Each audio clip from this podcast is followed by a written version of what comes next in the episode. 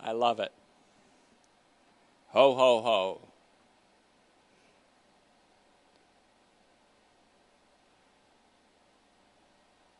Hebrews 2020, increment 81. The question Do you perceive injustice?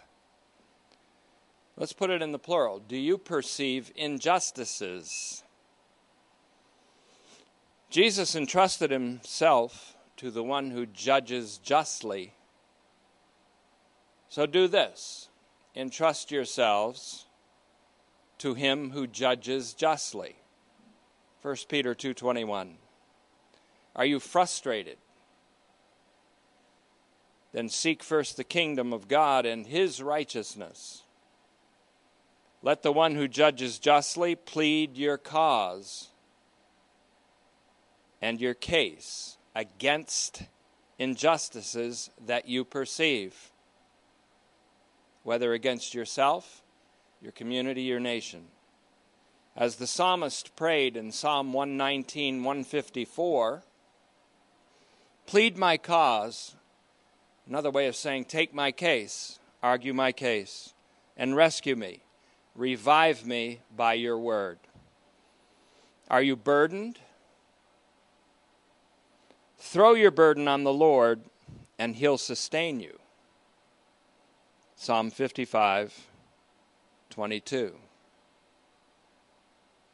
Are you anxious? Cast your cares upon the Lord for he cares for you. Another question Did you ever want someone with total, irrefutable, and irresistible authority, one who cannot be resisted, bribed, bought, deceived, or talked back to? Do you ever want someone like that to come and tell off all the hypocrites of our time? right in front of the whole world and set things right? Well, one is going to do so. As Jude 114 says, now Enoch, the seventh from Adam, prophesied about these people, saying, Look, the Lord comes with thousands upon thousands of his holy ones to execute judgment on all and to convict them of all the works of impiety that they have done in an ungodly way, and of all the cruel things that ungodly sinners have said against him. The Lord is going to tell off all the unrepentant hypocrites in history in front of the whole world. Now, why am I asking these questions in front of this message? Because I'm trying to clear the decks from your heart so you can receive the Word of God there with a good and honest heart and therefore bear fruit, much fruit, to the glory of God the Father. It says He will judge all. Later on in Hebrews 12, we are introduced to God as the judge of all. We must all appear before the judgment seat of God, says 2 Corinthians 5.10, Romans 14.10 to 12. And so, once we have entrusted ourselves and the injustices that we perceive in our times, and there are many, including ju- injustices against us personally, once we've committed them and entrusted them to the one who judges justly, once we've cast our burden on the Lord, once we have assured ourselves that He will make all things right, then let's seek His kingdom and His righteousness, and let's let Him revive us by His word. And Father, we ask that you'll do this now through this message. Revive us by your word and grant us a tendency toward obedience. Grant us the mind of Christ. Grant us, grant us the mind of Jesus Christ. Grant us his mindset. by letting our minds stay set on Him. We ask it in His name. Amen. These are times that try men's souls. You've probably heard that quoted. I've heard it quoted lately. These are the times that try men's souls. That was Thomas Paine in his pamphlet that he wrote in 1775 and 76 at the time of the American Revolution. It was a high motivator for that revolution. After he said, These are the times that try men's souls, he went on to say, The summer soldier and the sunshine patriot will, in this crisis, shrink from the service of his country. Two words, I like those descriptive terms summer soldiers and sunshine patriots. These are like Christians who aren't really serious about the Word of God, and if they ever displayed it, seriousness toward the Word, they fall off eventually. They start strong, they don't finish strong. They're summer soldiers and sunshine patriots. God, too, has an army. And in that army, He allows no summertime soldiers and sunshine patriots. Our citizenship is in heaven, says Philippians 3:20. And we are citizen soldiers in a heavenly colony on earth. Colonial citizen soldiers, according to Philippians 127. God calls us to a forward march for the advancement of the gospel. Philippians 1:27. I'm not speaking only to Christians in America. It may sound like that, but recently Jeremy showed me that over 50 countries have sometime or another hit on our website. So I don't want to be too provincial here, but I'm not speaking only to Christians in America when I speak these messages, because injustices are being perpetrated across the world. But to whoever I should say, to whomever and wherever you are. If you believe in Jesus of Nazareth as the Son of God, you need His Word, as I do. And you need it regularly, as I do. If you have not believed in Jesus as the Christ, the Son of God, and the Savior of the world, God will convince you of who his son is. You don't need me to do it. How's that for an evangelist? Different take. Though these are times of great injustice perpetrated by God hating people in power, we can only entrust these injustices and those who perpetrate them to God the Father of our Lord Jesus Christ. And then, as the Song of Songs of Solomon, he wrote a thousand songs. We have one in the Bible that he wrote called the Song of Songs of Solomon. As that document put it, we ought to tend to our own vineyard. It's kind of a polite way of saying mind your own business, and it's kind of a polite way of saying it, but it means more than that. It means to tend to our own vineyard lest it be unfruitful, rather than tending other people's vineyards. The lover woman of the shepherd in Song of Solomon complained. She said, They made me tend to their vineyards, to other vineyards, while my own vineyard I have not kept. Song of Solomon 1 6. There's also a reference, there's an inclusio of this whole idea of the vineyard in Song of Solomon because she mentions the same thing in 812. Today's analogy is that our own vineyard is our own heart.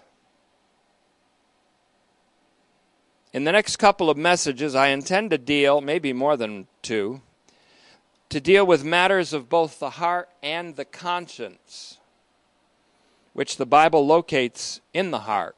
especially in Hebrews, we find that the conscience is really on the topmost level of the heart, the spiritual innermost being of the believer and of human beings in general. Hebrews, as a matter of fact, deals extensively with the heart and the conscience. By the time you're done with Hebrews, you should be a heart specialist. If this vineyard is not tended to, there will be no effective service of the living God and will be with the noisy fake joy of phony Christians in phony meetings and the petty moralism of the fundamentalist rather than the life and livingness of enjoying our heavenly citizenship. I say heavenly citizenship because, as the PT says, you have come, you have come with the result that you are coming, approaching the heavenly New Jerusalem in Hebrews 12 22 to 24. In that city, there is true and lasting liberty and life. And listen carefully to this phrase and a happiness that does not need to be pursued.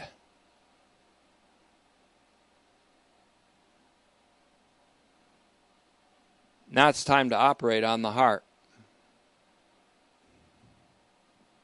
And I'm sorry, I'm going to do this without sedation without anesthesia. Heart is the Greek word kardia, K A R D I A. Cardia. The word is found 12 times in Hebrews. And yes, I'm going to show you the significance of the number 12. The number 12, according to E.W. Bullinger in his companion Bible, Appendix 10, page 14, he says this 12 denotes governmental perfection. It is the number or factor of all numbers connected with government, whether by tribes or by apostles, or in measurements of time, or in things which have to do with government in the heavens and the earth. That's E.W. Bullinger. Heart, cardia, is in the plural form seven times in the epistle to the Hebrews. It's found in Hebrews 3:8, 3:10, we've just been there. 3:15, 4:7, 8:10, 10:16 and 10:22. Heart in the singular is found 5 times in 312, which is our text today, 412, 1022, 123, 139. Conscience, another word, this time sunadesis or sunadesis, S U N, long E, conscience, sunadesis D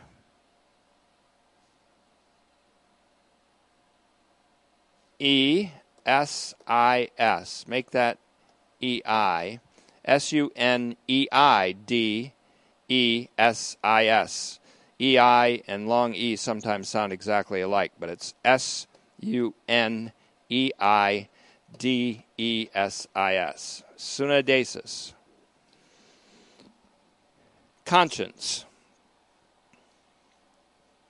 Conscience appears five times in Hebrews. Hebrews 9 9, 914 in a phenomenally important verse. Hebrews 9:14. 10:2, 10:22. 10:22 reminds me of my favorite 22 rifle, the Ruger 1022. It's a brilliant gun. 1022 and 1318. Always in the singular is conscience. Now, the number 5 denotes divine grace. So we have the number 12 denoting divine government, we have number 5 denoting divine grace. So the heart mentioned 12 times and the conscience mentioned 5 times signifies at least to me it signifies the innermost being and the highest level of human consciousness being governed by divine grace. Let me say that again because this is really one of those things that summarizes Hebrews in toto. The number 12 references to heart, and the conscience, with its five references, signifies the innermost being and the highest level of human consciousness being governed by divine grace. And that's not foreign to Hebrews because in 13:9 it talks about the heart being strengthened by grace. Once the heart is governed and strengthened by grace, Hebrews 13:9 compared with 2 Timothy 2:1, my son be strong in the grace that's in Christ Jesus. Once the heart is governed and strengthened by grace, and the conscience is purified by the blood of Christ, conscience being the uppermost level of the heart as we're going to see in Hebrews 9:14. Once that happens, the love the love of God that's poured out into the heart by the Holy Spirit in Romans 5 5 is free to emanate or pour forth or literally have an exodus out from the heart. Now, one of the most phenomenal verses in all the scriptures is 1 Timothy 1 5 in which Paul says the goal of instruction is love from a purified heart, a good conscience, and genuine faith. What a trio. And in fact, this is indeed the goal of the pastor teacher and the goal really of any pastor teacher but it's the goal of the pastor teacher in the writing of Hebrews that his hearers or readers would reach the goal and be complete in love, in its expression, manifestation. Love that can only be produced, listen carefully, love that can only be produced through a purified heart and a clear or a good conscience.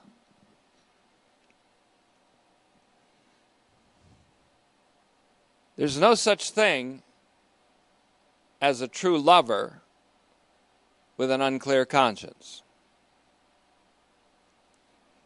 A fervent and genuine brotherly sisterly love called Philadelphia. Philadelphia. Philadelphia in the Greek found in Hebrews 13:1 as well as 1 Peter 1:22 put those verses together. In the Greek reading the Bible is a different world when you read it in the Greek than when you read it in the English. It's two different worlds. Reading it in the Greek is like reading it in the ultimate HD high definition high fidelity also to hear it. A fervent and genuine brotherly sisterly love called Philadelphia only proceeds and only continues, Hebrews 13:1, from a purified heart. Katharos cardias. As we find it in 1 Peter 1:22. Katharos, purified, catheterized heart. The involvement of the word, capital W, is essential in this whole process. For the Word of God sanctifies by an internal cleansing. John 15, 3. Now you are clean, Jesus said, through the word that I have spoken to you. Ephesians 5:26 calls talks about the sanctification by the washing of the water of the word. The Word internally cleanses by critiquing the mentality and the intentionality of the heart. In Hebrews 4:12, and that critiquing of the mentality and intentionality of the heart leads to beneficial, transformative conversions. People say, such and such changed my life. I saw a commercial lately where a lady said, such and such a sleep aid changed my life. And I'm my life has been changed by this pillow or this vitamin or these vegetables. It changed my life, people say. Now, that may be if something changes your life, it could be to the better or the worse. We're talking here about beneficial transformative conversions, the changing of the life to the much, much better through the Word, through the cleansing of the Word. John makes it clear in his first epistle that, quote, the love of God is authentically perfected in those who keep his word. Why? Because love can only come to completion in those who keep the word, because the word purifies the heart out from which are the exoduses, or exodoi as the Greek says it, literally, exodus, plural, exoduses of love. The most important thing we do in this life is exposure to the Word, receptivity to the Word, letting the Word of Christ reside in our hearts plentifully, copiously. Colossians 3:16. So I want to deal first with the theme of the heart and then with the conscience. I don't know how far we'll get in this message, increment 81. Today, and this is the year of today, we'll take up the theme of the heart, and especially the evil heart of unbelief. Evil heart meaning a heart evilly affected, harmfully affected, and infectiously affected by unbelief. The theme of the heart has already been introduced by the Holy Spirit in Hebrews. We spent a lot of time there. Some people think too much time. He urges us not to harden our hearts. Our what? Our hearts. Who does? The Holy Spirit. The theme of the heart has been introduced by the Holy Spirit in Hebrews. Is an important theme? I don't know. Ask the Holy Spirit.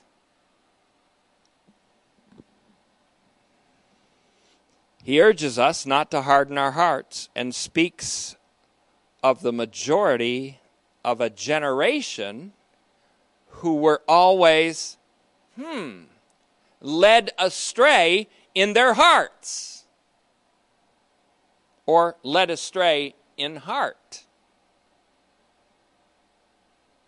Hebrews 3 7. Therefore, as the Holy Spirit is saying today, if you hear his voice, don't harden your hearts as in the embitterment that led to revolt during the day of testing in the desert, where your ancestors, literally your fathers, tested me, put me to the proof, even as they were seeing my works for forty years. Therefore I was provoked by this generation and said, They're always led astray in heart, and they have not known my ways.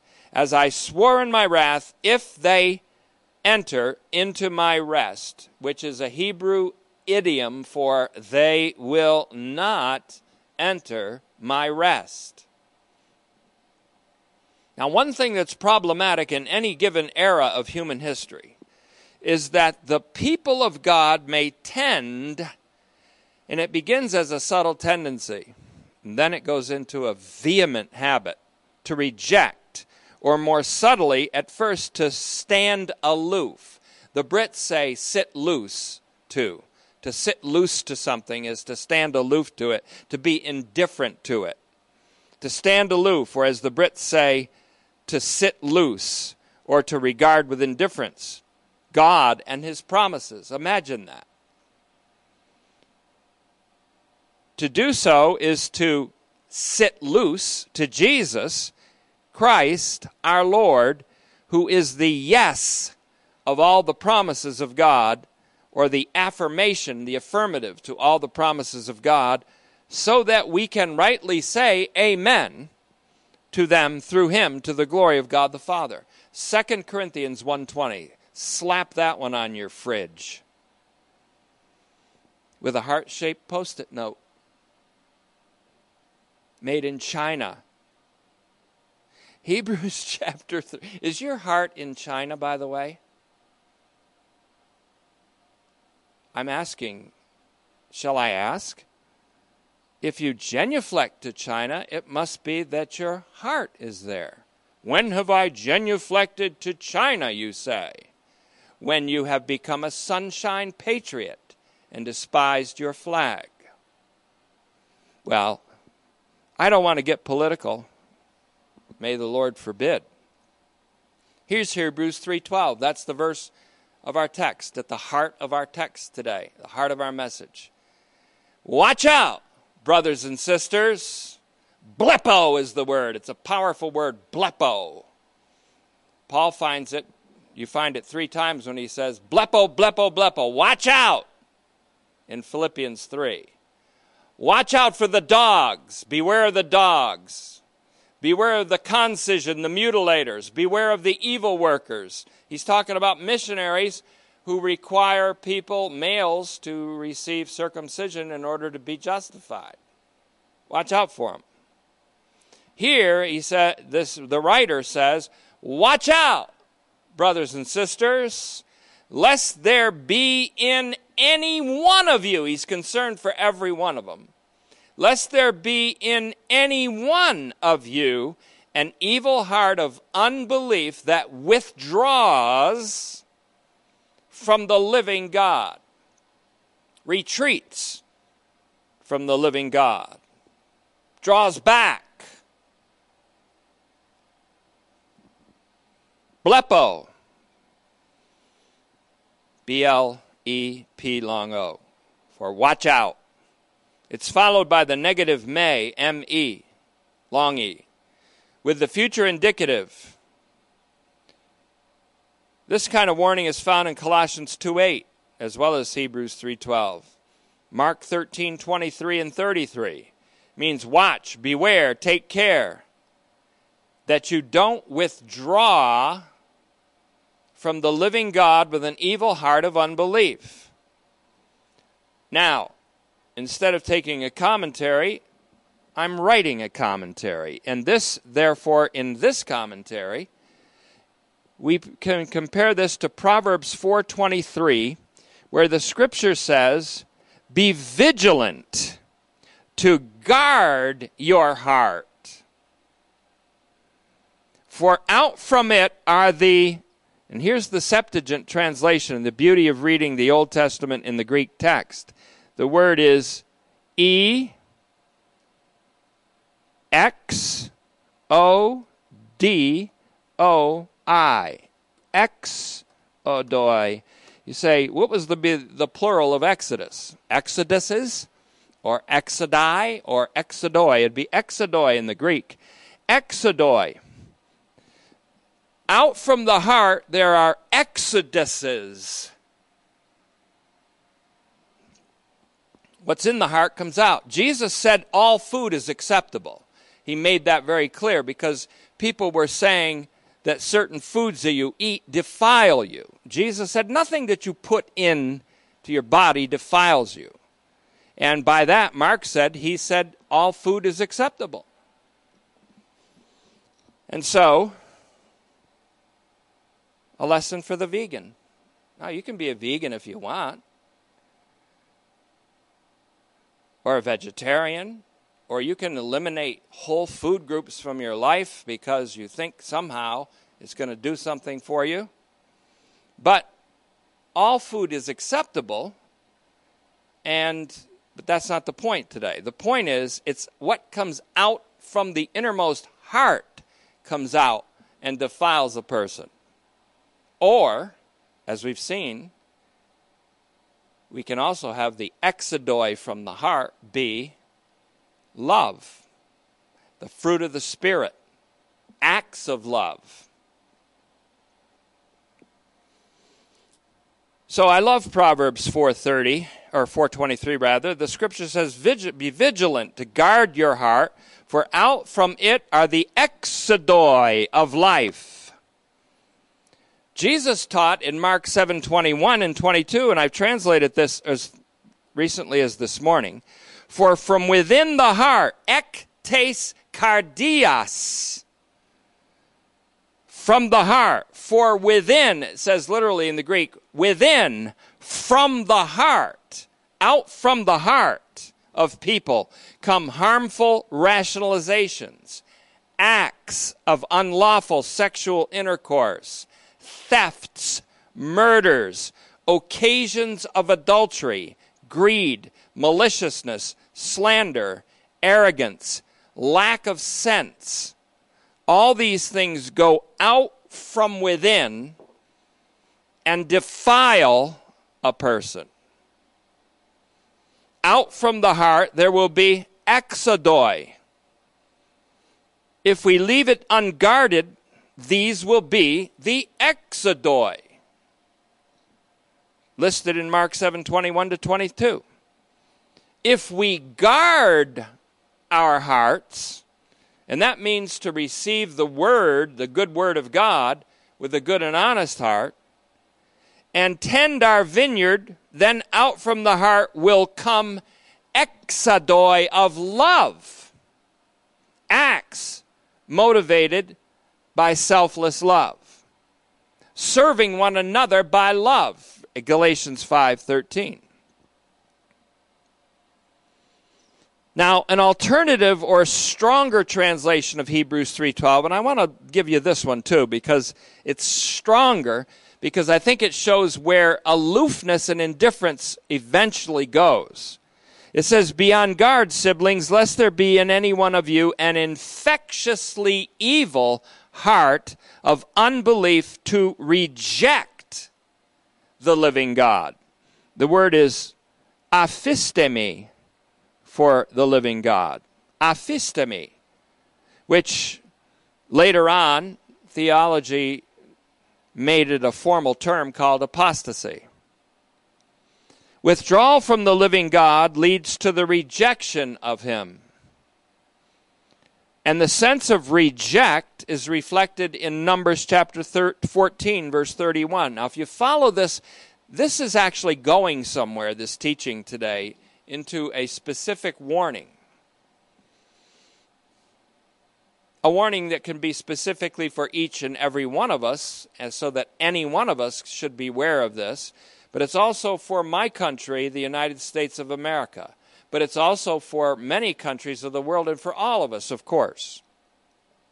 Numbers 14:31 says, God speaking, "And I will lead your children, whom you said would become spoils." That is for the giants in the land. The excuse not to go into the land, there are giants in the land and they will destroy our children. It's always the children. It's the children. We're afraid that something will happen to the children. So God says, I will lead your children, whom you said would become spoils for the giants in the land, meaning, I'll lead them into the land, and they will inherit the land that you rejected. And that's the aorist active indicative of aphistemi again, same word used Hebrews 3:12. So it means rejected. It's like neglecting our so great salvation, neglecting a land that God says, go and take it. Yeah, but there's principalities and powers standing in the way, barring my way in. Well, you don't think the Lord can handle them? Put up the shield of faith, grab your sword, the sword of the Spirit, put on the belt of truth, and put on your combat boots with their traction, which is the preparation of the gospel of peace. Put on your head, this helmet of salvation, and on your breast, as a breastplate, the righteousness, which is God's saving action in your life, and get moving? Or would you rather be a sunshine patriot and a summer soldier?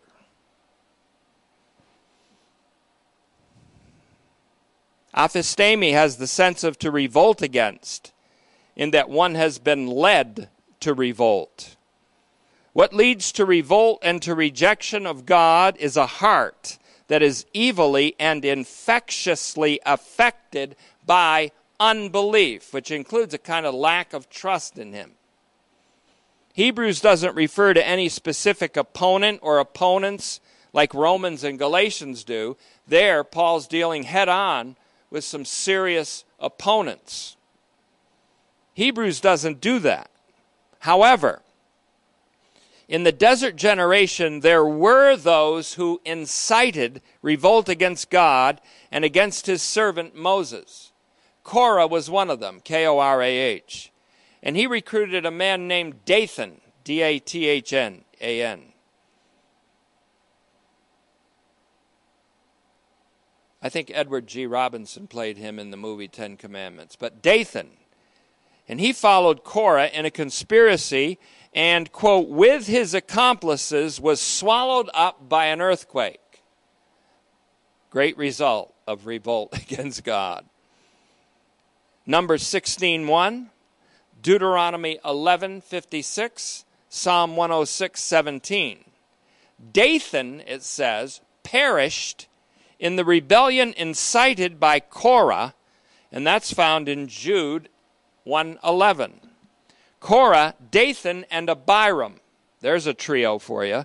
They were accomplices in a rebellion against God and they perished. You see, they led astray many others. Their evil was infectious. Their evil was unbelief that God would give them the land and take the giants down on the way in. So they wanted to retreat and withdraw from Moses and his leadership and from God and the rock that was struck for water to come out of the rock, which is Christ, and go back to Egypt and back to slavery.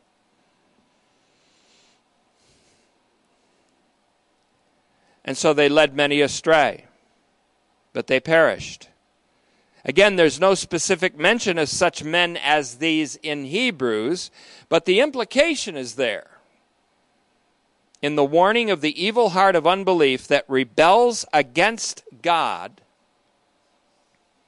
and his promises. Now, the very word for evil here is ponera, and that's P O N E R A. This is a very important word in the scriptures P O N E R A. P O N E R A. Ponera. It suggests a perniciousness, a causing of harm, an infectiousness, if you want to use a term from epidemiology or the study of epidemics. Joseph Thayer, the great lexicographer, defines such a heart as, quote, an evil heart such as is revealed in distrusting. Now, it's right to distrust the flesh and humanity. And Ronald Reagan was right to say, trust but verify when you're given reports by people. But when it comes to distrusting the living God, then there's an evil that we have to avoid. Rather than identifying and warning about specific leaders in apostasy, the PT in Hebrews urges that his audience, on the other hand, quote, remember those who spoke the word of God to you.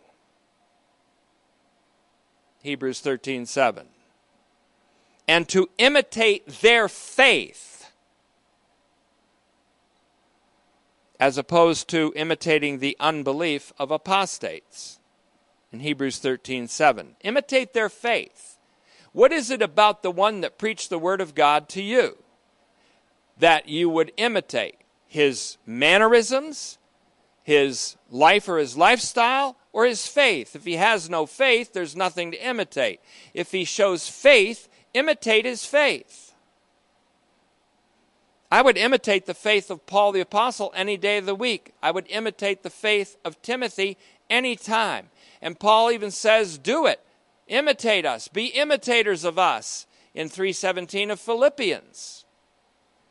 And rather than imitating the enemies of the cross of Christ, whose end is destruction, like Dathan, Abiram,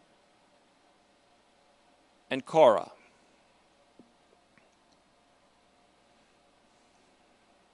I almost forgot Korah's name because it's good to forget the names of apostates.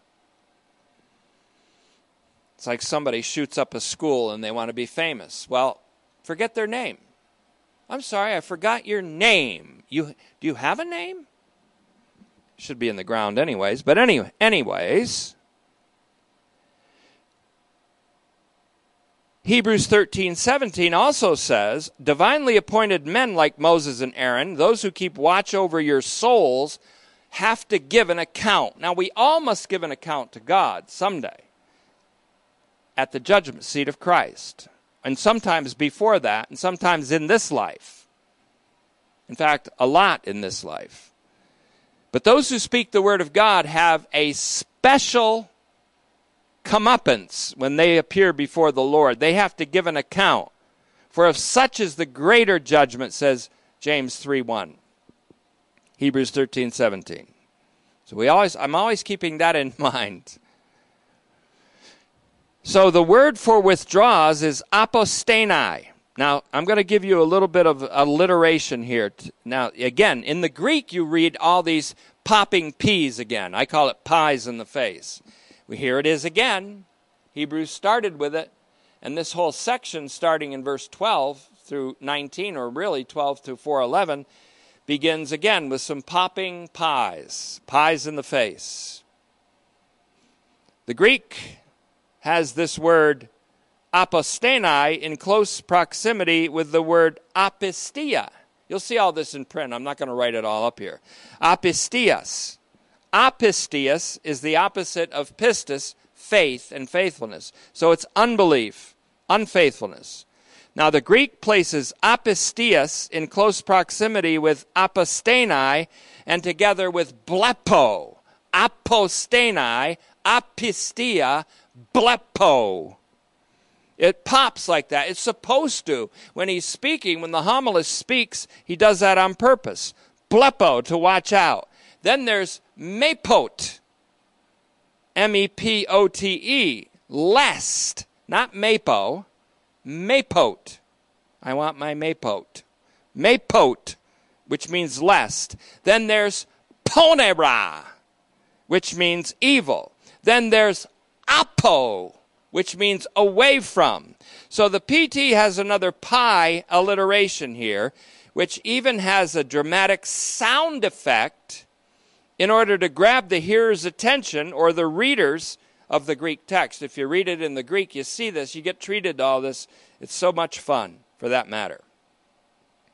So the words apostene, apostias, apo, especially those three words with an AP sound, apostene, apostasy, apostia, unbelief, apo, away from, away from, withdrawing from, they're a trio of words that trigger a response. Withdrawing or departing are words that have taken on a formal flavor in theology where the verb is translated as apostatize. And the noun is apostasy. The preposition apo, A-P-O, whether appearing alone or in a prefix of complex words like aposteni, indicates a direction away from. And it's pictorial. That's why I like A.T. Robertson's word pictures in the Greek New Testament. They are present a pictorial for withdrawing from the living God. To withdraw from the living God. I do every word here because every word is pure in Proverbs 30 and verse 5. To withdraw from the living God implies an attraction to gods that are dead and lifeless, to idols. You want to read about idols? The best passage in the whole of the scriptures is Psalm 115, verses 3 through 8. That's the Septuagint. Don't be confused. The Septuagint is 113, 11 to 16. But it's in your Bible, you'll find it in Psalm 115, 3 through 8. Now, speaking of noise and some Christian services, Jeremiah 3:23 says, "The hills and the strength of the mountains," and that means it denotes the noisy commotion of idol worship. In the high places or the hill country or the mountains, apostate Israelites who had departed from the living God had loud, noisy worship of idolatry, sometimes involving orgies. It was loud and clamorous. And if you were at the bottom of the valley of the hills, like where I used to live in Vermont, in a valley, and you listened to all that clamor in the hills, you'd think people were having a good time. But Jeremiah said the hills and the strength of the mountains or the noisy commotion of idol worship were a lie. L I E. A lie. But through the Lord our God is the salvation of Israel. So many people that withdraw from the living God and being quiet and still in his presence to know that he's God go for the noisy, the clamorous, and the pseudo joy and you feel bad if you were like me and others that I've talked to. You go to these services where people seem to be running around and doing literally laps around the church in one of the churches, and they're knocking each other over, and that's phony. And they're speaking in other tongues, and they're, they seem to be, and you feel like you're left out. You're there, you believed in Jesus Christ, you have the Holy Spirit, and yet you feel like you're left out. Thank God you feel left out. It's a lie. Now, A.T. Robertson observes that through the though the word cardia for heart, you think it's an important word? It appears a thousand times in the Septuagint. One thousand times in the Septuagint. But he observes that only twice does the word evil heart appear, the combination of heart with evil twice evil heart. So I want to know where those are so that I can make a connection between where those verses are, two out of a thousand in the Old Testament, to Hebrews 3:12, which talks about a heart that's evil, an evil heart, evilly affected, infectiously affected. So I found out, and A.T. Robertson helped in his word pictures in the Greek New Testament. Jeremiah 16 12 and 18 12. Both of them are in Jeremiah. There's kind of a leaning toward Jeremiah here, and it goes all the way into Hebrews chapter 8, where we talk about, he talks about a new covenant in 8 6 to 13, and then again in 10 15 to 17, and then again in 12 24, then again in 13 20, the new covenant, the everlasting covenant. So I looked them up.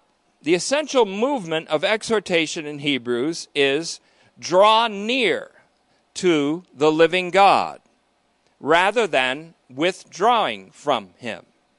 That's again, the whole movement of Hebrews is a warning against withdrawing and an exhortation to draw near instead. We draw near, says the scripture, with a true heart, alethenos, alethinos, Alethines is a better way of saying it in the Greek. A L long E T H I N long E S. Again, you'll see this in print. Alethenos means authentic or real or affected by truth. And the scripture says that we draw near rather than withdraw. We draw near to the living God with a true heart in full assurance of faith when faith is fully assured. That's the word pistis, and then full assurance of faith. Hebrews 10 23. So if you think we're spending too much time in Hebrews 3, you have to understand that Hebrews 3 projects out as far as 10 23. We're dealing with stuff that goes all through the epistle, so we're not really bogged down. So we draw near with a true heart, alethines cardias, rather than an evil heart, poneros cardias, in Hebrews 3:12. As in John's gospel, the contrast is held throughout between believing and not believing, between faith and unbelief. So by a true heart in faith, a true heart in faith, we draw near to the living God and experience the life of the messianic age right now. The life of the heaven above, the New Jerusalem above. On the other hand, with an evil heart of unbelief, we pull away and draw back and do not experience that life. And that's a polite way of saying we are destroyed. For as the Lord says in Habakkuk 2 4, quoted in reverse and with a slight emendation, in Hebrews 10:38. We've seen Habakkuk 2:4, the key verse of Romans in Romans 1:17. It's also found in Hebrews 10:38, where I have what I call Hab and Heb. Hab is Habakkuk, Heb Hebrews. In Habakkuk 2:4, it says, "If he withdraws, withdraws or draws back, my soul, says God, is not pleased with him." But the righteous one will live by my faith. Now, that is slightly amended. In fact, both clauses are reversed in the Hebrews reference. Hebrews 10:38, Heb after Hab says this way, "Now my righteous one will live from faith." And if he draws back or withdraws, my soul has no pleasure in him. Right there, both movements are important. To live by faith is to draw near to God. To withdraw from him is to apostatize from him. My soul has no pleasure in him, says Habakkuk 2 4, versus what we're going to see in, in Jeremiah 16 12 as I close.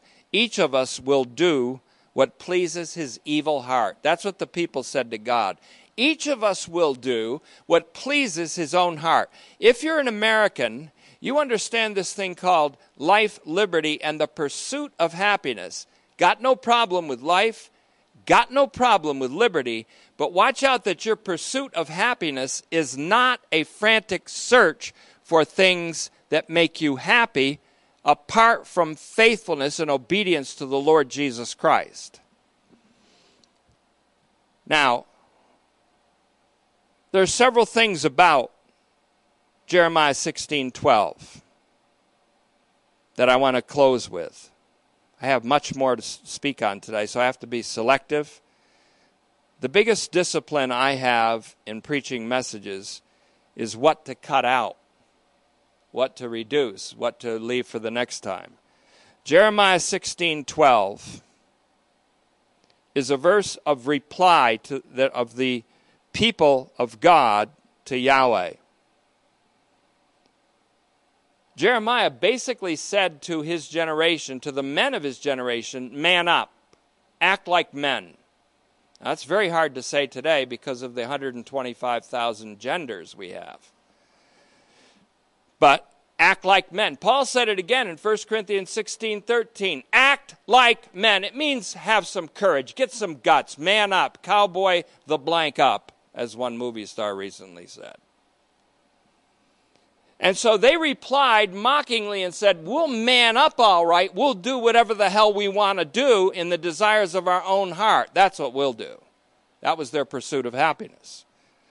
So, where the word evil heart is found in Jeremiah 16 12 is remarkable for several reasons. First, that verse is in a prophecy of the then upcoming conquest of Jerusalem in 586 BC.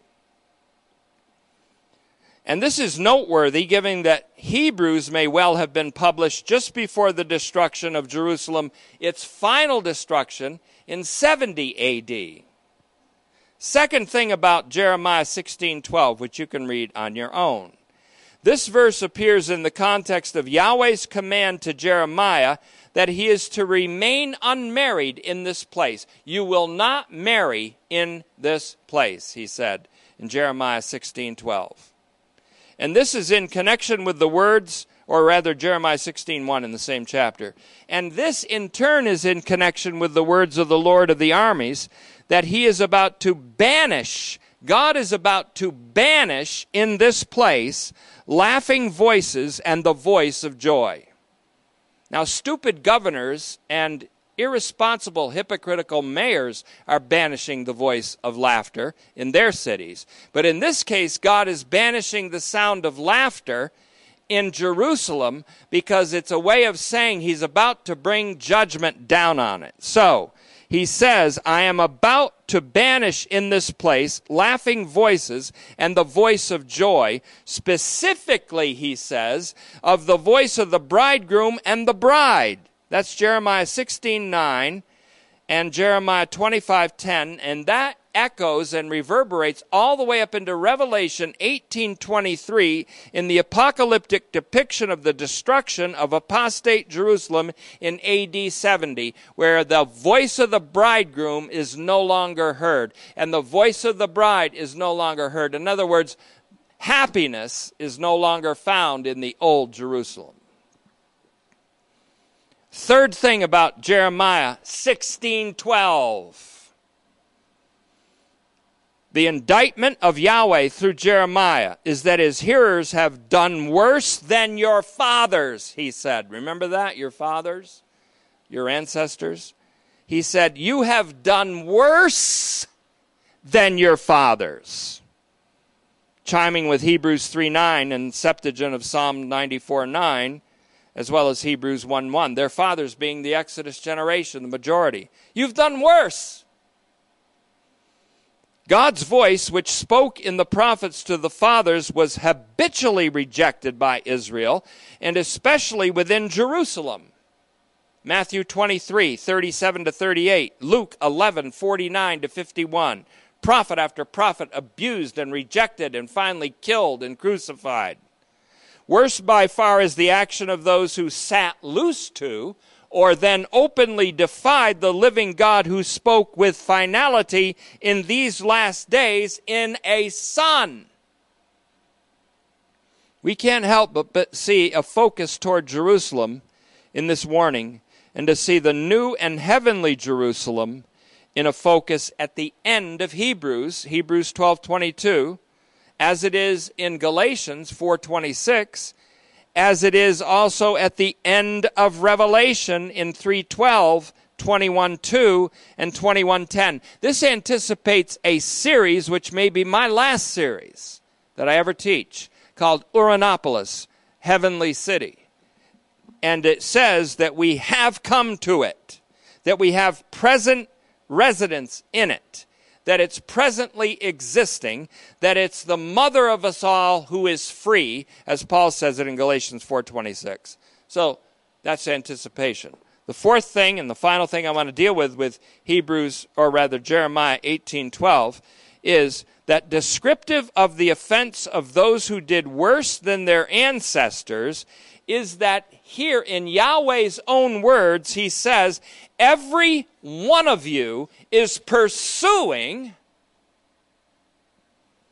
after things that please your evil heart, so as not to obey me. Now, the terrible result of that is that the generation to which Jeremiah prophesied, and listen carefully, because I will prophesy which means speak forth the word of God. I'm not claiming to be a predictive prophet here, but I do have a voice of warning for our country, and for our time, and for nations across the world. The terrible result is that the generation to which Jeremiah prophesied, quote, were hurled from their land into a foreign land where they were slaves to other gods who show no mercy. What's the opposite of the living God who shows mercy to all? Merciless gods who show mercy to none. Few people realize right now that we are under siege as a nation. We are under siege as a nation. We are under siege.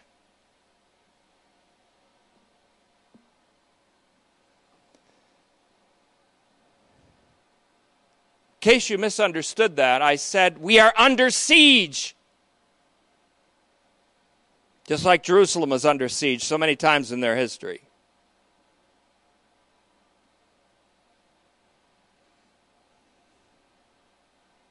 I speak as an American Christian, but it's also true for many other nations.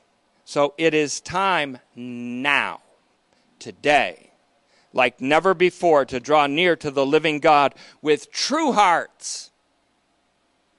Hearts purified by faith, Acts 15:11, and consciences purified by the blood of Christ in Hebrews 9:14.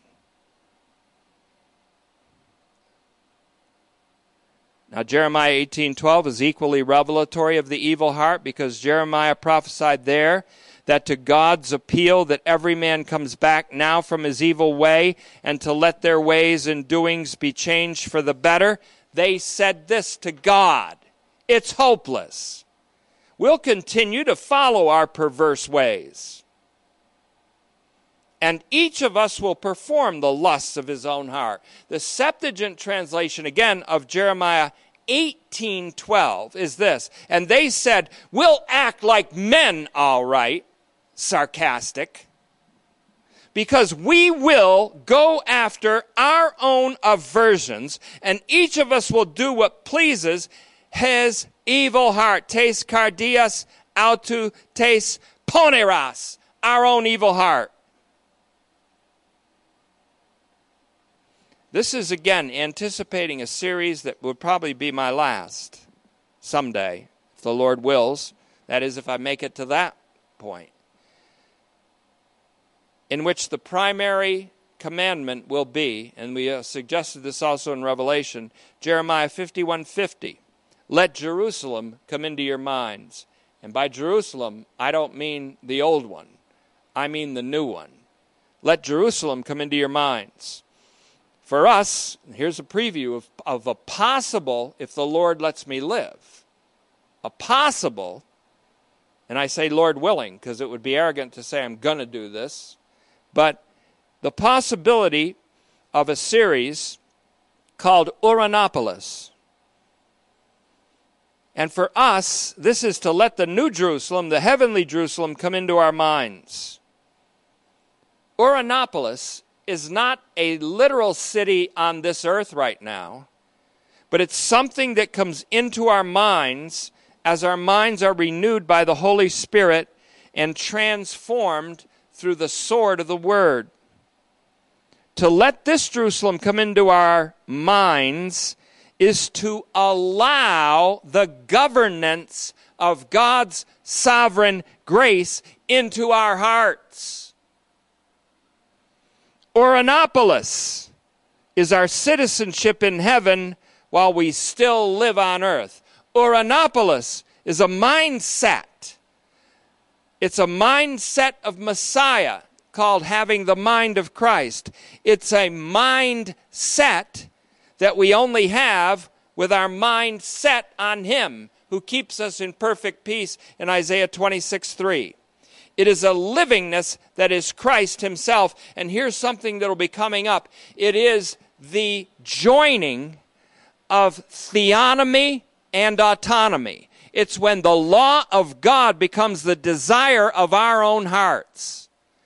The combination or the joining of theonomy, theonomos, plus autonomos theonomy and autonomy, that's when we really want more than anything to do what God really wants us to do. And that's the desire of our hearts.